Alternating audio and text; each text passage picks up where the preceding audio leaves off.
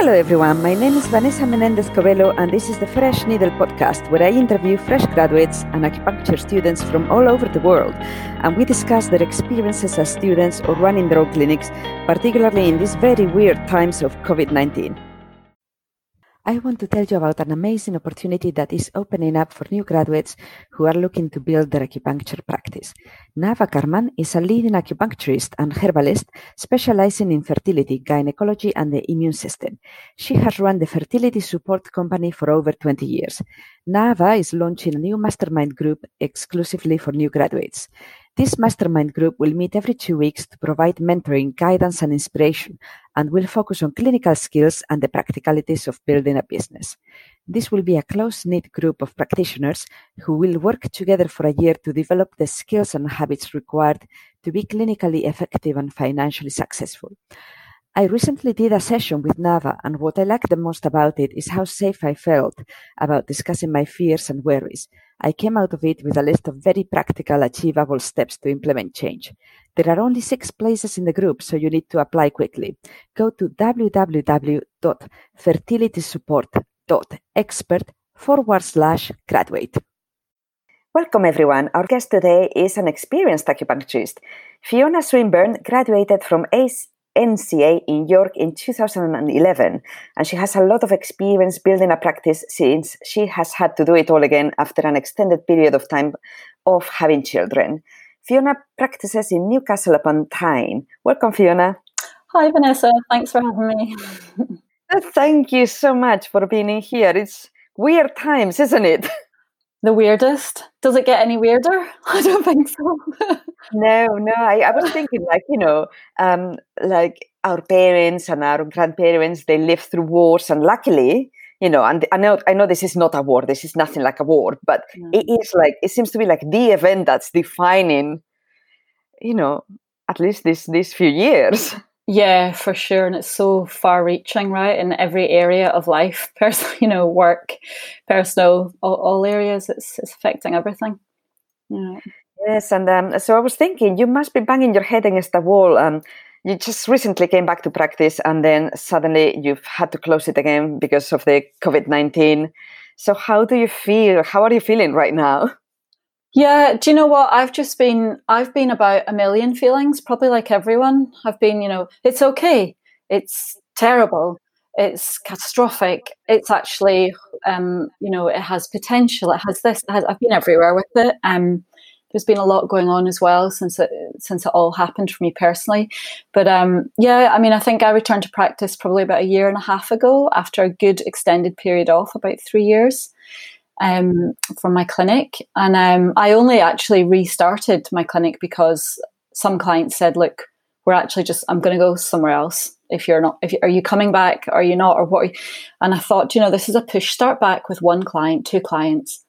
Just take it easy, start back slowly, um, which is what I did. Um, but it was a very different experience to the first time I opened my clinic, which was a clinic at home this was now um, not available to me, so I had to open a clinic in, in, uh, in an actual clinic in a premises. So that was a whole whole new experience. So I've been working really hard. Initially, I was working quite slowly, part time, just finding my feet again, trying to remember Chinese medicine and yeah. how you actually do this job, you know, um, and then building up clients again and welcoming back clients that um, other practitioners had been looking after for me and welcoming new clients. Um, and then probably just before Christmas, around about November time last year, I went from being part time to having to rather suddenly go full time with my practice, nearly almost over overnight, um, because I became the main kind of income earner in my family. Mm. So I had to really up my game in terms of getting clients in and things like that, and becoming a full time practice um, to support my family and I think I, then there was lots of things that came after that. The clinic that I was in then suddenly closed.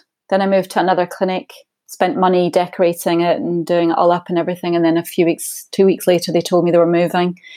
Um, and then February was a good month, and then March the pandemic hit. So I thought, you're oh. kidding me on. I've literally knocked my. I mean, I was working very hard to to see clients and build up my practice to full time. I had it nice and steady to the point where I was thinking, okay, now I can start to think about other things in my business as well as what I was just doing. And then and then Corona hit, and then that was it. Um, felt like it, yeah, the work. it felt like uh, you know, yeah, felt like a, a grief. It felt really uh, quite a shock. Mm. But there are, there are a couple of things that you've mentioned that I've loved. I've loved that you said, oh, I was a bit worried. Do I remember Chinese medicine? Because I think that happens to a lot of, you know, like even recent graduates, because I finished my exams in July and because our certificate was given to us in September, and then my um, local authority, my council in North London, um, was being really funny about the license for my room. I didn't start practicing until mid October. Mm-hmm. And it was really a worry. I was like, oh my God, do I remember anything? Yeah. Yeah, it's a horrible feeling, isn't it? And I think the the, the most powerful thing someone said to me is uh, um, when I graduated was just keep it simple. Always keep it simple. There's no need to be Miss Fancy Pants. Just keep it simple. Um, and and that's always what I come back to, calming myself and coming back to that. Even when I'm having times where I can have two days in clinic and think, I feel like I've just done the same points for two days. You know, what's, what's going on? You know, what's happening or what am I doing? Questioning how I practice and, and what I'm doing. But um, the yeah, ultimately, I think keeping things simple is, simple is the way forward. Um, for uh, in particular for graduates, but for everyone, you know, it can seem Chinese medicine can seem really overwhelming if you let it. I think for anyone at any stage in their Chinese medicine journey, you know, um, it's always going to be something else, isn't it? You know, it's always going to be maybe studying herbs or studying something else. And so it's more information to learn and more knowledge to kind of work with. Yes, and I think sometimes we forget. We forget that actually simple is really good. So many people, like you know, ninety percent of my patients that came through my doors, you know, had you know the same patterns over and over and over again so mm. it's okay to treat the same patterns we're not here to entertain ourselves with some fancy obscure pattern that you only see in one of a hundred people you know yeah. sometimes you do but most of the time you see the same thing over and over and that's okay yeah and i wonder what part of you is when you're trying to you know when you keep it simple you're I, I, imagine for me anyway this is the way my mind works it keeps me more present with the client so there's more emphasis on the um, ob- observation and mm. some of mm. those subtleties that you might miss if you're trying to be all up in your head trying to think you know too much to, to, to too much detail that can even come later when you start with a client right when you get going you know you, you you know when you're doing your intake initially you're obviously as you're going along it's aha aha okay this that that right this is what we're working with today. And then maybe you can formulate around that when you have a good look through the intake and think about other things might come to you um, the more you talk with the client touch the client all of those things. So maybe you can adapt your treatment protocol after then but initially always keeping it simple is the best place to start i think. Yeah yeah, and I wonder as well if it's uh, because you know I, I, I had some classmates that really had a, a, a, very strong preference for getting quite sophisticated in their mm. diagnosis, and that never happened to me. I'm simple, and I think it comes from um, I used to be a computer programmer, mm. and if you write code, it's fun when you write your own software that you are going to use on your own. You know, you can make it as fancy as you can, but if you are working in a team of hundred developers and no one can read your code then you're not a good developer. And, and I've seen people, I actually think that programming is an art as well as a science. Yeah. So when you see some really simple code, it's beautiful. And I've seen the same thing when a practitioner, you know, gets some really varied, diverse symptoms and manages to condense, the, condense, condense them into a simple kind of, you know, maybe two or three patterns, but really that makes sense to me that really is another beauty but I, I wonder how much that is down to i don't know personality or the way someone's mm. raised i don't know yeah i'm not sure and i think as well this the beauty and simplicity quite often can be with our clients as well when we're chatting to them you know if we can keep it simple and if we can translate that nice and elegant elegantly you know in its simplicity then clients are probably less likely to get overwhelmed by what we're doing and what we're trying to achieve with treatment and probably more likely to um, go forward with you know straightforward simple pieces of advice rather than really you know over yeah. the top yes, here's a list of yeah. 100 things that I want to, you to do yeah, by Friday.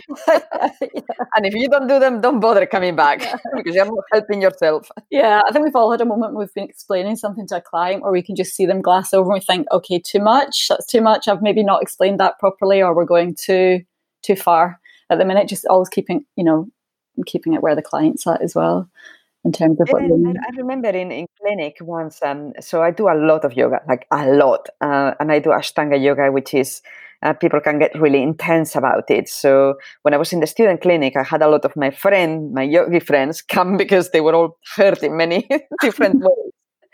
So I was talking to my supervisor, and you know, this um, friend of mine, really good friend of mine, she she had uh, knee pain, and the supervisor said, well, you know, as part of the lifestyle, lifestyle advice, you're going to have to tell her to stop doing yoga for a few days. And I was like, ha, ha, ha that's not going to happen. and my supervisor was like, no, but, you know, if she wants to get better, and I'm like, I hear you, I hear you, and you're right. But I know her. It's not going to happen. yeah, exactly. You've got to work around it. Exactly. Yeah. Work, but the other thing that you said that I really liked was about, you know, the change in emotions of the lockdown because I've had days where, you know, just getting in front of the television and watching The Simpsons has been an achievement. Mm-hmm. And then there have been days where I was like, no, I'm going to be proactive about this and I'm going to use this and I'm going to, mm-hmm. oh my God, I'm going to make videos for Instagram and I'm going to revamp my website.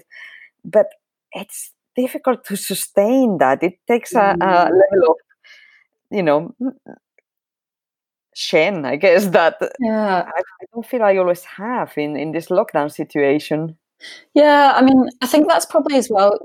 It depends where, where people are, isn't it? I mean, when I went into lockdown, I immediately, you know, I could swear right now, I won't, but, you know, I immediately had thoughts of, oh my God, you know, what am I going to do? I have no backup, you know, yeah. I have no backup. There's nobody else, there's no other income coming into my house what are we going to do? So initially, right, everyone's hopping on to telemedicine and this and that. And telemedicine actually was something that always did appeal to me prior to lockdown. But there was just something about it when we went into lockdown. I thought, I'm just going to wait, which is amazing for me because I'm very impulsive. I thought, I'm just going to sit and watch and see how I feel about it. And I just watched what other people were doing and I just had a little feel into what what I thought felt right for me and my clients. And I just thought, this is just not for me. There's something about this, it just isn't for me and it isn't for my clients. And it just doesn't feel right. So it's not an option for me right now. Um, and then very shortly after that, um, it looked like I was getting no support financially from the government, which took me, you. yeah, it took me to a bit of a bad spot actually. I was getting really angry because I was thinking, you know, working so hard. You know, I've really been going through quite a lot to get where I am, hoping that by putting this effort in now, then when things stabilize, it will be, you know, easier. Um, so I was feeling really quite angry at a stage. It was, it's really like the stage, the five stages of grief almost I've been through with this. It's, you know, feeling the anger. And then eventually I thought, I got the, I got the support with the grant. I was very lucky. I feel really so thankful because I know a lot of our colleagues haven't had that support. Um, and I really feel for them, uh, you know, because I know I'd been in a very different place had I not been given that little bit of lifeline. Um, and then after that, tr- rather tragically, my brother died um, of COVID. I'm so sorry. Yeah, it was a bit of a yeah, very sudden, tragic news. Really, um, uh, really difficult for many reasons. Um, and so I was trying to navigate that. Um, and basically, that swallowed me up for a little while. I had a good couple of weeks of being actually horizontal, mm. unable to move at all. And for someone like me who needs movement, you know, my my liver chi needs I need stretching, movement. I need dy- I need to be dynamic and moving and uh, reaching and striving and things. So eh, that felt really suffocating to me. Um, so I had to make a decision, rightly or wrongly, that um, I couldn't let this all swallow me up. I have to somehow just shelve it for a while until I feel stronger, because at the minute it just feels too much. And the reality is, Vanessa, that the financial pressure is on me. So if I'm not here with it and I'm not moving forward, then we have no idea how this is going to play out, right? So I have to, I have to have my A game. you know, I have to have no choice but to just get going with uh, with things. And roundabout when my brother died, I was um, toying with the idea of um, diversifying um, what I offer in my practice, and it's things that I've wanted to do for a long time, but never ever had the freedom to think about it because I've been so busy doing my mum thing and doing my running my practice thing and dealing with life. Um, so I decided to bite the bullet and, and go forward with some training that will hopefully get me back to work sooner. Um, because I, I don't know how it's all going to play out in terms of um, seeing clients. I mean, seeing if I were to see clients at the stage that we're rate that we're talking about, um, I probably would only be able to pay my clinic fees, which are really really high that's no good. I need to eat, right? So I have to think think outside that a little bit. Um, so yeah, although I'd love to, you know, in some ways just go oh and stop, and I can't. I have to keep going. But uh, I, I, get the feeling that you are a wood element, aren't you? Yes. yes. it takes one to it takes one to yeah. know one. yeah, yeah. Yes. no, no, I hear you. I hear you because I'm very wood myself, and I was thinking about it the other day. So for me, my most wood experience um, was during my first year. I I suddenly got pregnant. Um, mm. You know, it was a surprise pregnancy because I was 42, so really didn't think it was going to happen, um, and I miscarried. Mm. And I miscarried at nine weeks, literally two weeks before my exams. Oh gosh. And then it was it was that good quality where I was like, well, I'm not going to go through all this grief and fail my exams. That's just mm. not going to happen. Yeah, yeah. and I powered through. And of course, later on you pay for it because mm. later on you crash. But but then again, what what's the alternative? Like, mm. you know, sometimes you just have to do what you have to do, and then that in that in a way that was leading me to thinking about our patients that are very good and you see that they are pushing themselves through something you know should we tell them not to or should we just support them through mm. it's an interesting question actually because obviously with what we study and we know and we spend hours and hours and hours um, cultivating our craft and how to discuss these things with clients. Um, you know, I I reconcile with okay, this is not the healthiest option right now in terms of shelving my grief, um, and in terms of ploughing on through. But I have to. You have to also work with what you've got as well. The reality is, I have to earn money to support my family. So, I'm I'm also doing things around that, which is kind of the way I work with my clients. So I have a lot of clients, like we all do, where where you can see your job is killing you. You know, your toxic relationship is killing you. Um, your obsession with a dysfunctional relationship with a work colleague is killing you. Whatever it might be, we, we see the same things all the time. These human problems are never really that diverse. They're all really usually quite simple. It's the same things we see all the time, isn't it? Not dealing with accepting past past problems or letdowns or whatever it might be. Um, but it's if the person isn't quite there to let go of that or make that change, that's not our call. Our call is to support them through that. I mean, I know myself, I was having, I think, acupuncture for about six years before I really made some. I mean, all the while I was making changes and trying to like understand how I was as a person and my place in the world and my connection with the world and my connection with my pain and what I was ready to let go of and all that kind of stuff. But um, it took time for me. So I try to have time with my clients with that. And it's the same with the situation I'm having itself. I'm being patient with myself and understanding that this mm. is what it is. So what I do in the meantime is I open my big flipping massive toolkit and I go, okay, to get through this as unscathed as po- possible, yeah. to do things like upping my meditation, like it's non-negotiable every day. But my family know you don't interrupt me when I'm meditating. Even my small children, this is my time. I need this to stay well. You know, movement, things like things I know well. For me, a big part is nutrition, nourishing my body with food that's a non-negotiable for me. And then the things like what do I stay away from? Alcohol, for example, terrible thing for me. I shouldn't drink anyway, but it for me in times of crisis, it's the first thing that goes. because it's uh, it's not good for, for how I feel. So I mean, these are all the teachings that we learn, isn't it? And we give them to our clients, but I'm just doing it for myself at the minute. I, it's not ideal. I'm not loving life right now. It's hard, and it's you know, I'm nervous and I'm anxious about what what might come out of it. But I'm also um, hopefully trying to do as much as I can to not let that get out of control and support myself. Yeah, but I'm so I'm so grateful that you are being so candid about how you're feeling because all, mm-hmm. all of us are feeling like that. Mm. We're all scared. We're all trying to push through. We're all trying to you know mm. do the best we can. And I think particularly you know before we started recording we were talking about the world of social media and the you know how we present ourselves. And for me it got to the point where i only share videos of my dog and photos of dressed up as santa claus or something like that because i just can't do this thing where you know um yeah like even when I record videos for Instagram and I, I catch myself thinking, should I put a filter because I'm looking pretty oh yes, oh yes, I definitely filter.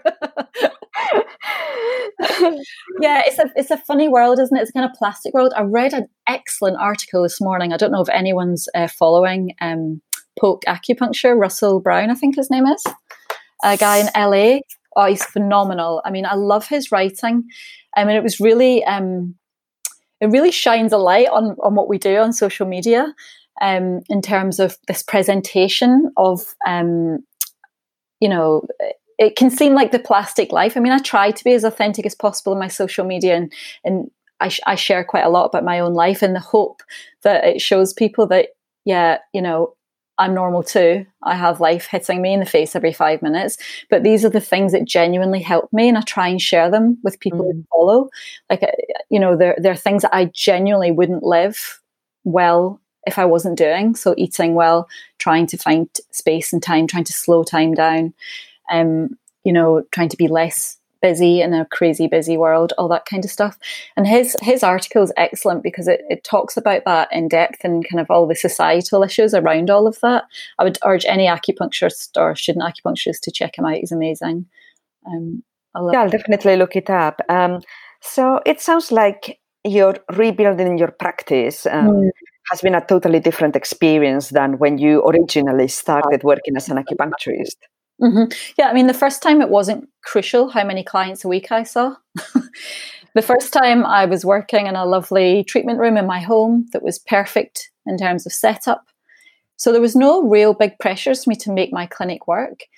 Um, I think the reason I got busy quite quick was because of the work that I did in the background when I was a student, in terms of just sharing my passion with anyone who cared about what I felt about Chinese medicine and acupuncture and how it would be useful.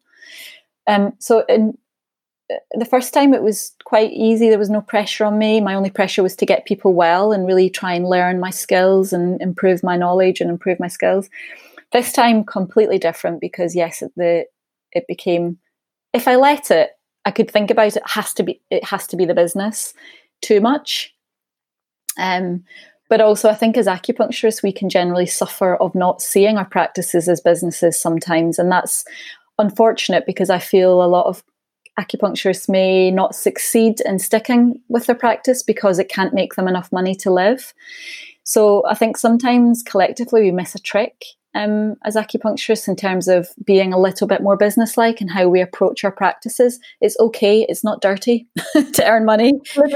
You know, it's you know it's to, to get paid for what we do is really important. That cycle is giving and receiving and that must it's a cycle. It has to happen. We can't just give give give. And absolutely. and it's so complex because i feel that as healers we just want to help people. Mm.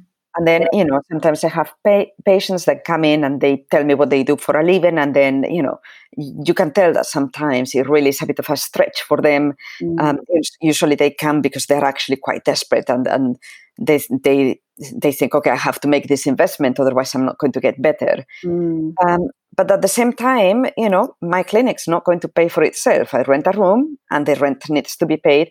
And also,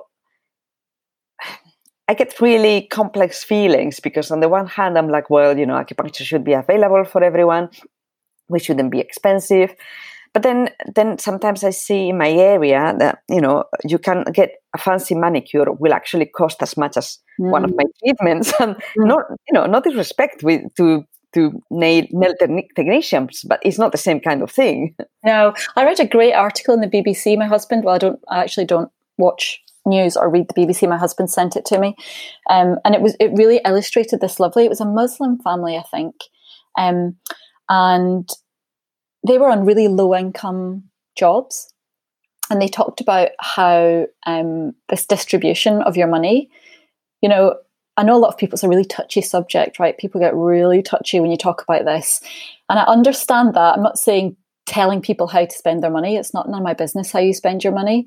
But if you're going to make sweeping statements like you can't afford such and such, then I don't believe you unless you you're looking at the the whole situation. This family who earned nothing were spending X amount of pounds a month on Chinese herbs and acupuncture and good nutrition. But then choosing not to do other things that maybe other people do do, like getting gel nails or false eyelashes or whatever it might be. If you do those things and they bring you joy and you feel good, power to you but don't then say you haven't got money. Just you know I, I, had really a lot of experience with this the first time i started working where clients would say to me oh i can't i can't justify it. I can't afford it. You know Ooh, and my demographic is probably mostly a high earning demographic and there's a community acupuncture clinic in my area but I still felt, oh, I need to, I need to support these people. I have to. And I'd be there, like doing all I could to support them. And then they'd come in following week saying, Oh, I've just been to a yoga ashram. Um, right, yes. and I would think, How nice for you. I've not been on holiday. I would love to go to a flipping ashram. You know, and, and and certain things like this, and I'm not saying it makes you hard, it doesn't make me hard to the situation. You know, if I'm charging a, a fair wage, a fair price for what I do and and actually supporting me to feel feel well, feed my family well, be able to take holidays when I can, um, then you know th- I'm going to be much happier. The client's going to get much better um, exchange from me for that. Um, and there, w- there was a point I was going to make. It's gone completely out of my head. Don't worry, I do that all the time. But that, yeah, it's completely left my head. There was a it was a good point. well, you know, I, have just remembered. Um, and this is just me just totally tying random ends um, of a string but i was reading well it was a while ago that i read this so there's this thing that happened with computer programmers like you know it used to be the first computer programmers um, ever were women. So they were actually secretaries that had to punch the code into the punch cards you know this is like really back in the time. And it was it was considered you know like a secretarial activity so it was really low paid then the men came in and then you know it's got to the point where now the immense majority of computer programmers are men and it gets paid it gets paid an enormous amount of money. Like you know the last few years i worked i was making ridiculously man, ridiculous money. But apparently the thing is that in professions where then the tide has turned again and became female again then the um, the compensation actually goes down again. So for example now a lot of the doctors are women, and doctors don't make as much money as they used to make. Mm.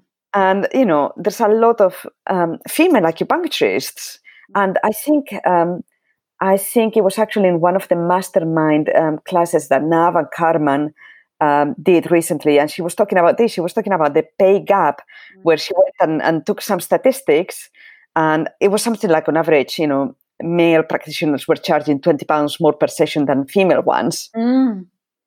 Yeah, I mean, I think that's the thing, isn't it? But also, not even just comparing genders, comparing disciplines. You look at what physios charge for dry needling or chiros charge for dry needling. I mean, even that is a topic, right? It's like, I, it's incredulous when you look online and look in your area and see what other disciplines are charging for a, you know, watered down version of what you do we don't value ourselves enough. You know, I, I don't get why why we don't do this because I think we going forward, I think we are the future of preventative medicine, Chinese medicine. I see us as key, and I wish, I wish we had better representation of that. You know, if you look back and read the Yellow Emperor's Classic, whatever, you know, read any of those books. Chinese, you know, acupuncturist, I think everyone probably knows, knows this, but back in the day, we were not paid 2,500 years ago if our clients got poorly. I loved that. And that really stuck with me when I, when I was training. And I think one of the things that I loved most about Chinese medicine was the fact that we were looking at everything. You know, it wasn't just a matter of whapping needles in and and getting on with it. Next next next. I mean some clinics run like that and um, yeah they'll they'll still have effect but the the true roots of chinese medicine it was our job to keep our clients well. That is preventative medicine. So i've heard some people in discussions we talked about these forums talk about how yeah some practitioners have got clients going to see them quite often. Most of my clients come to see me for maintenance treatments. Once we've got things under control we're straight on to maintenance package. I do that myself. I go for maintenance acu- acupuncture. I go for maintenance massages. Um, in fact, when the stress got big for me at Christmas, I was like, okay, I'm extra massages, extra acupuncture. Even although my finances were tighter, I knew I had to invest in myself because no me, no business. you know, if, I, if I'm off sick, I'm not getting paid. Um, so I have to look after myself, and I teach that to my clients. So why wouldn't I do it myself? You know, we we've got a real opportunity. People are our competition, for example, would be physios, chiros. I don't see you and I as competition. I don't see the acupuncturist across the road from me as competition because there's there's there's patients, whatever you want to call them, patients, clients for everyone. Okay, my vibe. Many patients not yeah, there. My my vibe doesn't suit your client and vice versa, right? We we, we sing different of different sim, hymn sheets. Um, so there's always business for acupuncturists, but in, if you're going to compare acupuncturists with our our other competition, which acupuncturists are very fixated with, you know, physios, chiros, people like that, they just don't do what we do. You know, they don't do what we do in offering in terms of, for example, the needling is obvious. Okay, that the needling's completely different to, to what we do. But then around all of that, the, the teachings that we've been given in terms of dietary therapy, in terms of body work, movement medicine, you know, in terms of um, mindfulness approaches to being in the moment. And people seem to think they need to run off and do training courses and all of this stuff.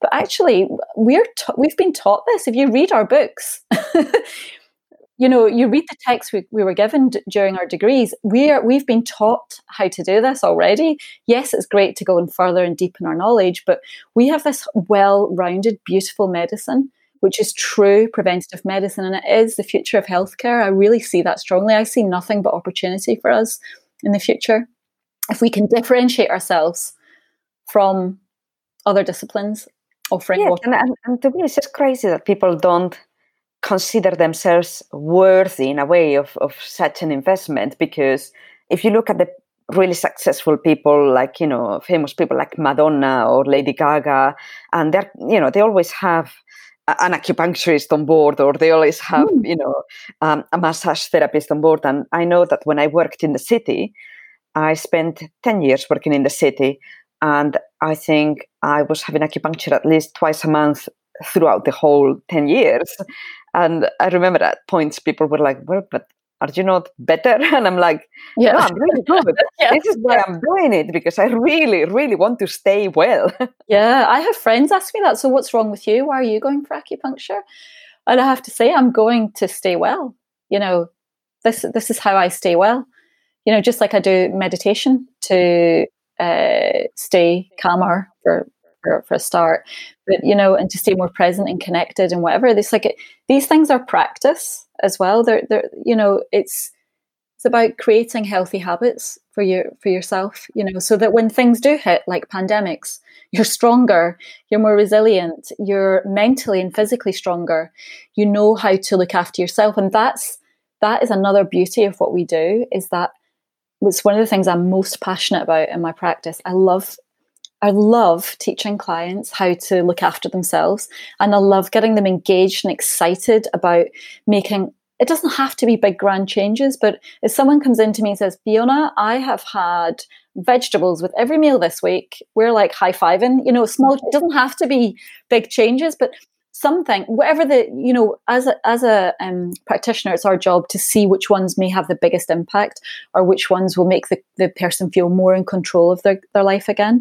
Because quite often when we meet, meet people they're they're in their most out of control control phase of their life right? And it's like trying to help them get back behind this the, the wheel again and be in control. And the thing is, these these habits, you know, you don't notice them when things are going well. It's really when the proverbial hits the fan that then you realize, like, you know, I had a yoga practice for, I think it was by then daily yoga for 12 years when my father got diagnosed with stage four um, liver and colon cancer. Mm. And he had surgery. And obviously, my parents live in Spain. I'm here in, in London. Mm. But, you know, thanks to technology, I was always talking to them. Mm. But there was one day, and I'll, I'll, you know how you never forget some moments? Mm. It was a Monday morning when my mother sent me a photo and she said, Your father's dying. So I went home, packed a suitcase, and went home. And then for a week, I was um, spending the day at hospital um, you know, keeping my mom sane because my mom by then had absolutely lost it. She just couldn't cope anymore. And at night, I was actually working. So I was connecting to work because I had a, a really big team. I had a team of 30 people and I couldn't mm-hmm. abandon them. Mm-hmm. Um, and that's when the yoga showed. Without that daily practice of yoga, there's no way I would have been able to do that and my father lived. So there's a good oh, ending oh, wow. to the story. yes. Ending. yes, yes, there's a good ending. He's he's still here. He's doing really well. But if I hadn't had those practices of good food, uh, you know, my yoga practice and all these things that I didn't appreciate so much when things were easy for me, I would not have not gone through the really hard times. Yeah, one hundred percent. I've I've thought that really deeply recently, Vanessa. Especially last year, there was a lot going on in my personal life, which was very very stressful for me. And the busiest time of my clinics just when I got full time, um, and I didn't really have the energy for that either at that point. But it was again necessity. I had had to do it right, so um, I just had to suck it up for a while. But um, I just had moments. I remember around about Christmas time of just thinking, right, suck it up, sister, surrender, surrender to what you know. Like, trust all the things that you talk about and all the things that you've read about and all of the things you've learned. Just like, I was just like rooting down, pulling at things that I knew would help me to keep me stay stable you know that lovely analogy or metaphor we use in chinese medicine of the tree yeah. i mean i find it so useful all of the time to come back to that and think about that. Just like getting bedding down, rooting down what's important, and all the noise can just, you know, uh, become silenced by that. But um, you're also a gut and psychology syndrome, and sorry, I'm reading it. gut and physiology syndrome practitioner and health and wellness coach. So, um, how did this all come about? Was this an interest that you had before or after acupuncture? Yeah, well, the the the gut healing kind of. I mean, my my intro to acupuncture came mostly from uh, starting on changing my nutrition, and then I became aware of acupuncture. So nutrition's always been a massive part of my own personal healing and work that I did um, myself. So it was always something I was happy to share with clients, and I found a lot of my clients really are hungry for that knowledge. Um, but as I was going along and with my acupuncture practice, I just kept feeling like what I learned in my degree was useful, what I knew personally was useful, but I felt that we were missing something fundamental. Um, and you know, there's whole schools in China who just would would focus primarily on the digestive energy. It was such a you know such a big feature in our in our medicine. Is I mean, who's not working with spleen deficiency or you know all all of the other patterns all around it that can feed into that. I mean, so I just felt I need to help. I felt I needed to help clients make more, um, make deeper change with their nutrition. Um, otherwise, I felt like I was just fighting fire with fire with the acupuncture. So that was kind of why I went down that road. Um, and then um, it seemed a good path to go down because now gut gut health and healing is exploded and it's huge. Yeah. Um, and I haven't got one client who doesn't ask me about it. Um, and it's been it's been really valuable in my learning as well. Um, so I work with clients with that, and the health coaching has come about again, and I think it it comes to how you practice with your with your clients. I mean, when I'm practicing this last while, I think I'm making some great.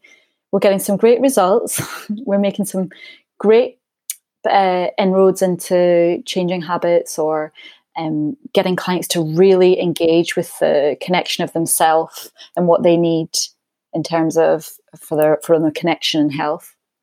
But um, quite often I hit upon clients who are like, I know, you know, I, I, can hear what you're saying and I understand what you're saying and I can, you know, intellectually get what I need to do, but I just can't do it. So, yeah.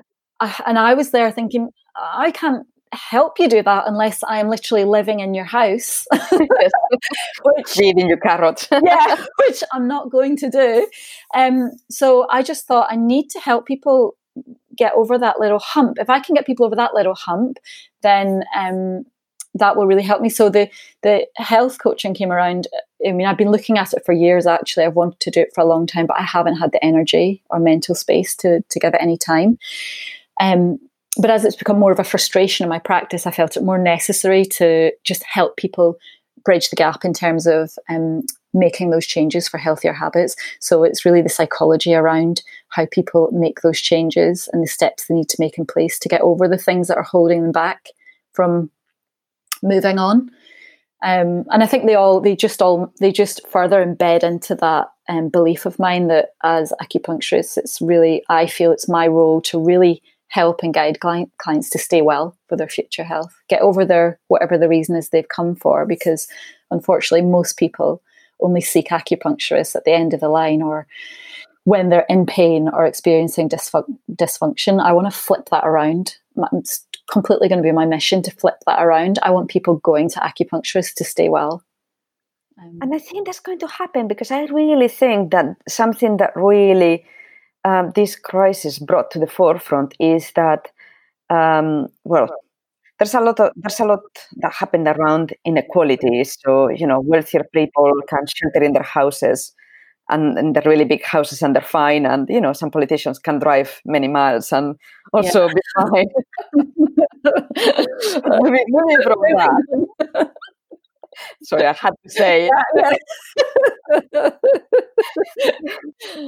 but um, I think you know people have realized that if their immune system is not strong, then they they're in bigger danger, and if they have um, you know if they have health problems, then the risk is greater for them. So I think there really is going to be an emphasis, particularly you know with things as they are in the in, in in the UK, well, and in Spain, don't you think that I, I think Spain is any any better? But in the UK, with the NHS right now, there is a crisis. Yeah. And for example, um, I am quite prone to UTIs, mm-hmm. and it's getting harder and harder in the middle of a crisis to get seen. So the moment I feel the slightest twinge of, you know, yeah. ooh, that feels a bit uncomfortable, mm-hmm. I'm needling myself because yeah. I don't want to actually have to go to my GP.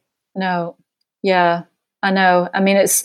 I think it's got. I think it's got to be something that is going to come out of this well for us. I know a lot of acupuncturists are feeling really nervous and anxious, and I understand it because I am too, to a degree.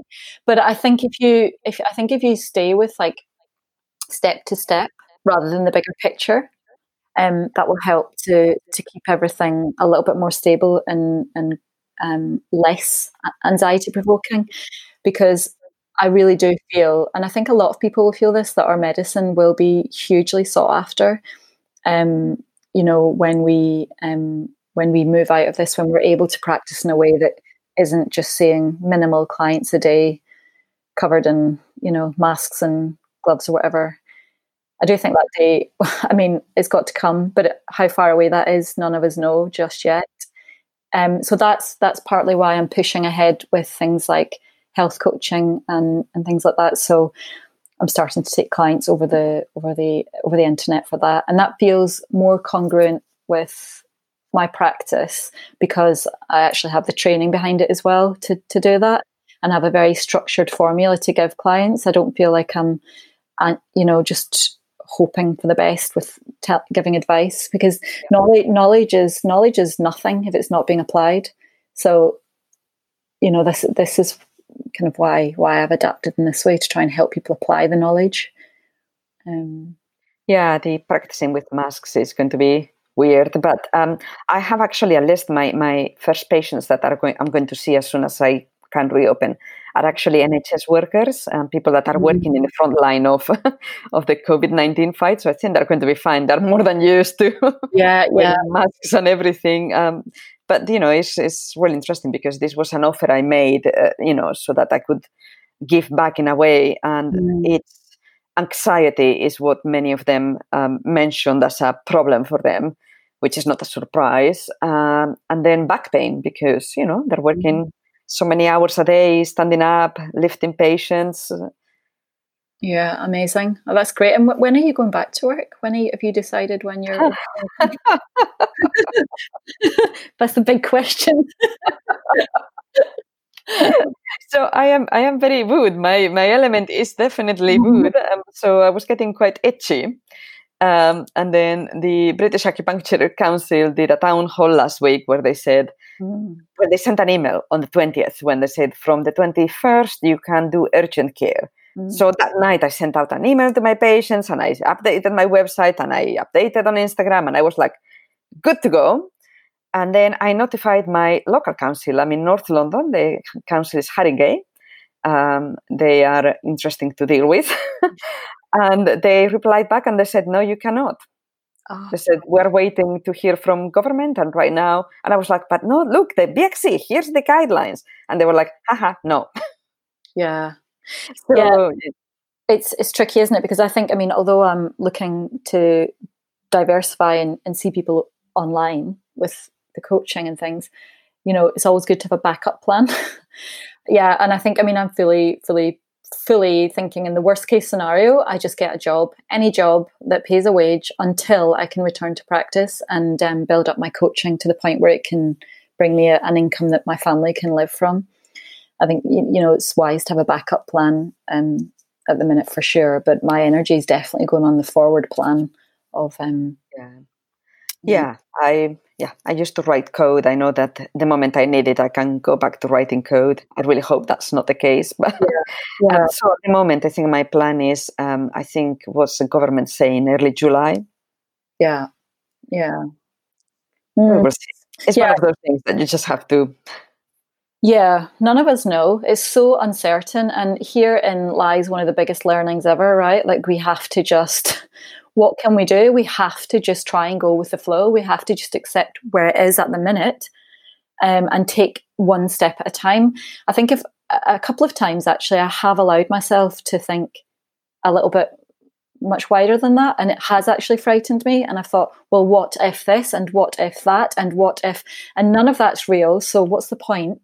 Um it's better just to keep day to day and just think okay adjust your finances to the point where you know, I think my Instagram post might become beans and toast soon instead of um, instead of um, nice cooked meals. But um, you know, yeah, I don't want to think about that. I don't want to think about that as a possibility. I like to try and um, focus on the the um, the ultimate goal rather than the worst case scenario. Yeah, and it's really interesting because I was reading um, a book on um, chronic pain. It's called Life After Pain, really, really good book. I recommend it. Mm-hmm. mm-hmm. And um, it categorizes the patients that have chronic pain in several categories. But the one I, I fitted in, um, you know, they call it reactive pain, which is pain that's really activated by mental habits. Mm. So one of the exercises that they teach you is that when you feel the pain, you ask yourself, what am I feeling now? Is this real? Mm. And for me, you know, my shoulders hurt, and I think, oh my God, I'm never going to be able to do the really advanced yoga practice that I used to do. And then I think, well, is this real? And the answer is, I don't know. Mm. Maybe, maybe not, but I don't know. So if I don't know, why am I acting like I do know? Yeah, yeah. That's so powerful, Vanessa. I think that's really, really powerful, especially at the minute. That's the dialogue we need. You know, I think unfortunately, when people come together, we're we're quite. Um, I don't think we're unique, but we're definitely one of the most affected in terms of um, uh, by, by by this pandemic. In terms of workers who work, you know, the way we do, um, and also ultimately, we don't charge. I don't think we charge a lot for what we do. Um, if we have that then further reduced by the amount of people we can see and all these things, you can see why people are starting to think, "Oh my God, how am I going to be able to uh, keep working?" But then when you bring a collective energy like that together, it's even worse because everyone's feeding off everyone's uh, this this this what if scenario, like you talk about it what's real, what's not real. Um, sticking with what's real is the the most important thing at the minute, um, and you know keeping with what's right here and now, and not what because it's changing moment to moment all the time. I mean, one minute I was having no no government support, and then a few days later I got a grant. I mean, I, I couldn't even believe it. Um, one minute I have uh, uh, that's all I've got, and then uh, a few weeks later I'm allowed to apply for a bounce back loan so that I can um, maybe invest in my clinic at home um, and make that a reality. Which you know, these are things I wanted to do, but maybe the, I mean these are things that I wouldn't have had actually the option to do if um, the pandemic wouldn't have hit because I wouldn't have gotten a loan.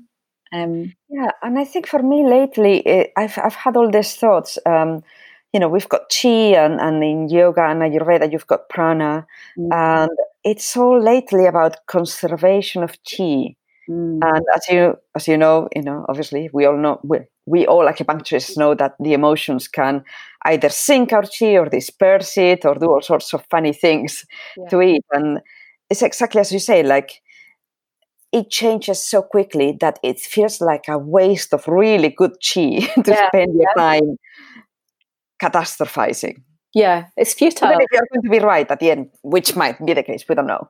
Yeah, it's futile. It's more powerful and more helpful to stick with what you're hoping is going to happen and what you would would be your best case scenario. Good to have a backup plan for sure, but um, you know, it's good to have um your focus and your emphasis. And actually, I, t- I mean, I know a lot of people might not get with this, but it's a big feature for me in my life. I find when I really focus in on what I'm doing, like I don't ever really look at what other acupuncturists around me are doing in my area, for example, mm-hmm. what direction they're going in, who their market is, any of that. That's really probably really bad from a business perspective, I suppose. But I don't really care. I'm more concerned about what I'm doing, how I'm doing it, what kind of value I'm adding for the people who come to see me, and what my what my practice is about, how it serves me in my life, and because I get a lot out of my work, I'm really missing. I'm missing that. Um, I'm miss. I'm actually more relaxed in work than I am at home. with the kids and all of the chaos. Um, I'm really missing that escape to my lovely little um, oasis. But um, yeah, it's, it's, it's yeah, it's just um, I, I really like to stick with what I'm doing, where I'm going, what what my vision is, what I'm hoping.